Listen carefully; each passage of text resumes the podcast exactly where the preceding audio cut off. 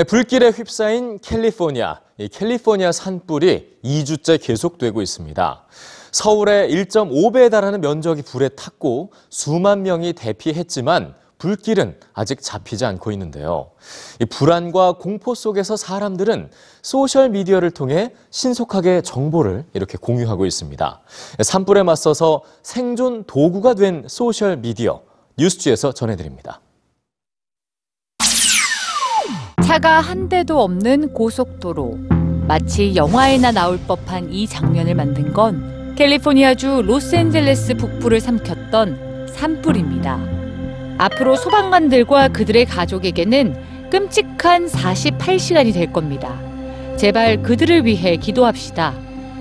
지난 4일 도심에서 100km 떨어진 벤추라 지역에서 시작된 이 토마스 산불은 강풍으로 빠르게 번져나가면서 로스앤젤레스 도심까지 위협했는데요.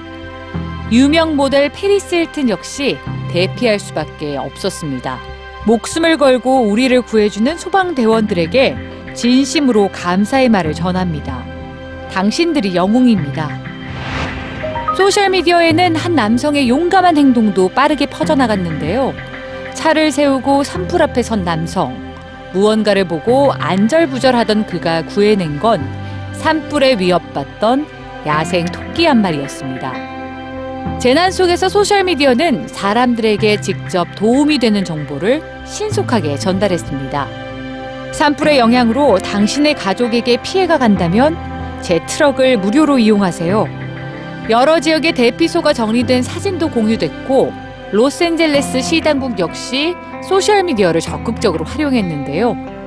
산불 상황을 꾸준히 업데이트하는 한편 시 꼭 가져가야 될 여섯 가지 중요한 물품 목록도 소셜미디어에 알렸습니다.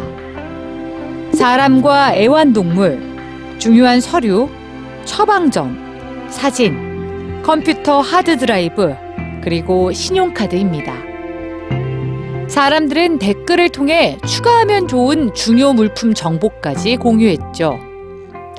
건조한 날씨와 더운 바람 탓에 매년 캘리포니아를 덮친 산불이지만 올해는 역대 최대 규모였는데요. 걷잡을 수 없이 번진 산불에 맞서 다양한 정보가 신속하게 공유된 소셜미디어는 재난 속 중요한 생존 도구로 활약했습니다.